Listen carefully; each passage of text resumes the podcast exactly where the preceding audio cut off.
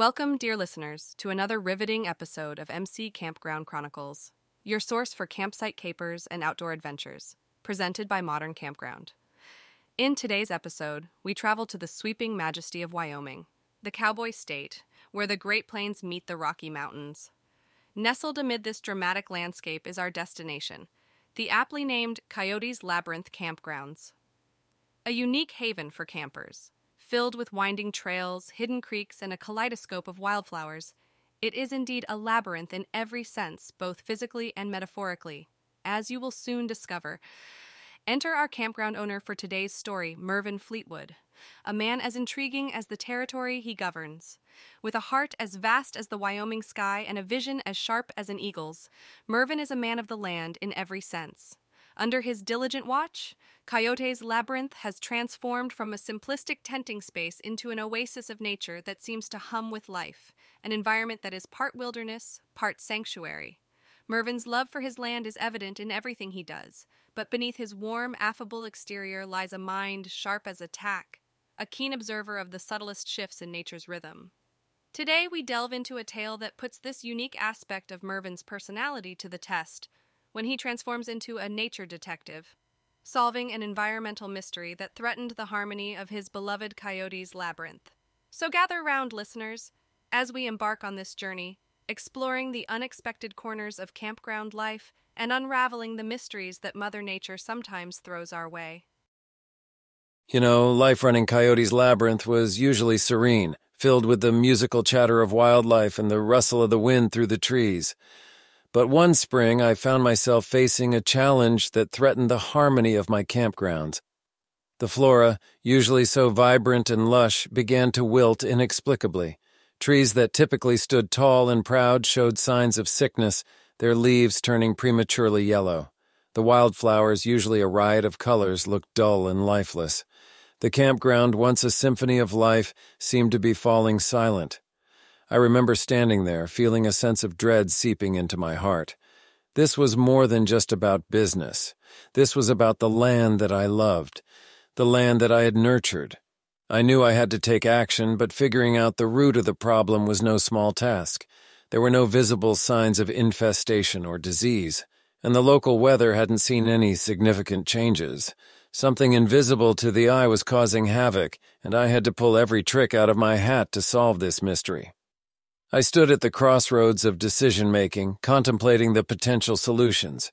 My first thought was to call in professional environmental consultants, an expensive option, but potentially effective.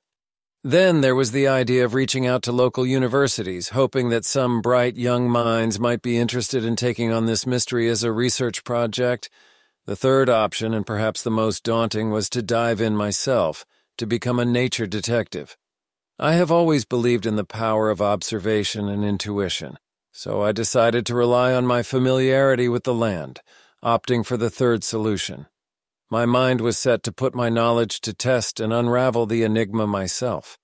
I began by observing the patterns, trying to identify any changes in the ecosystem.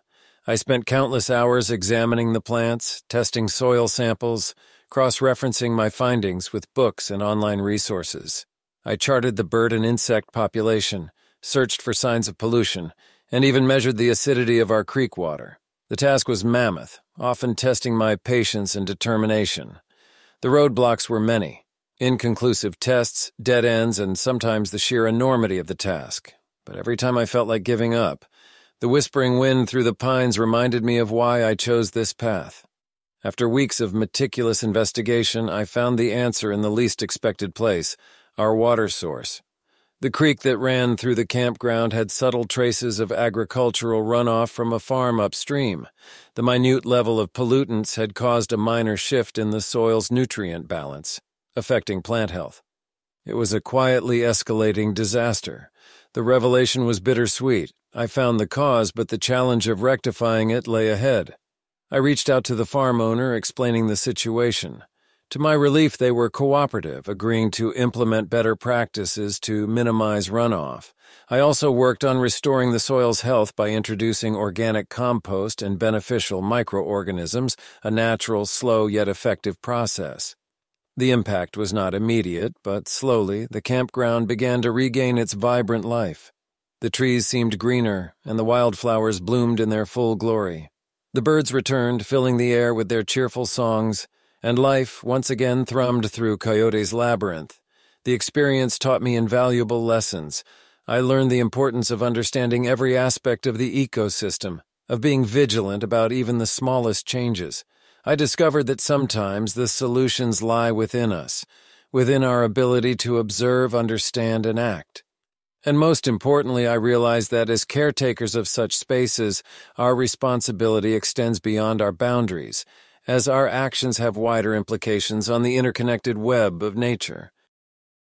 And thus, dear listeners, we reach the end of this immersive journey at Coyote's Labyrinth Campground with our steadfast nature detective, Mervin Fleetwood.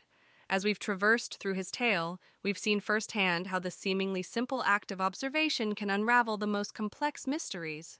Using nothing but his intimate knowledge of his land, Mervin managed to solve an environmental puzzle that was slowly sapping the vitality of his beloved oasis. The tale of Mervin and his campground stand as a testament to the tenacity of human spirit and the profound bond we share with nature. His story serves as a reminder that we are not only the beneficiaries of nature's bounty, but also its stewards. It is our responsibility to protect and preserve it, to ensure that its song continues to resonate through the generations to come. For fellow campground owners dealing with similar challenges, Mervin's approach provides a blueprint. It demonstrates that the solutions often lie within ourselves in our ability to observe, deduce, and act. We hope Mervin's tale has captivated you as much as it has us. His journey from campground owner to nature detective is just one example of the countless stories unfolding every day in campgrounds across the country. Each one of these chronicles offers valuable insights and lessons, a wealth of knowledge waiting to be shared and absorbed. We would like to thank you for choosing to tune into MC Campground Chronicles today.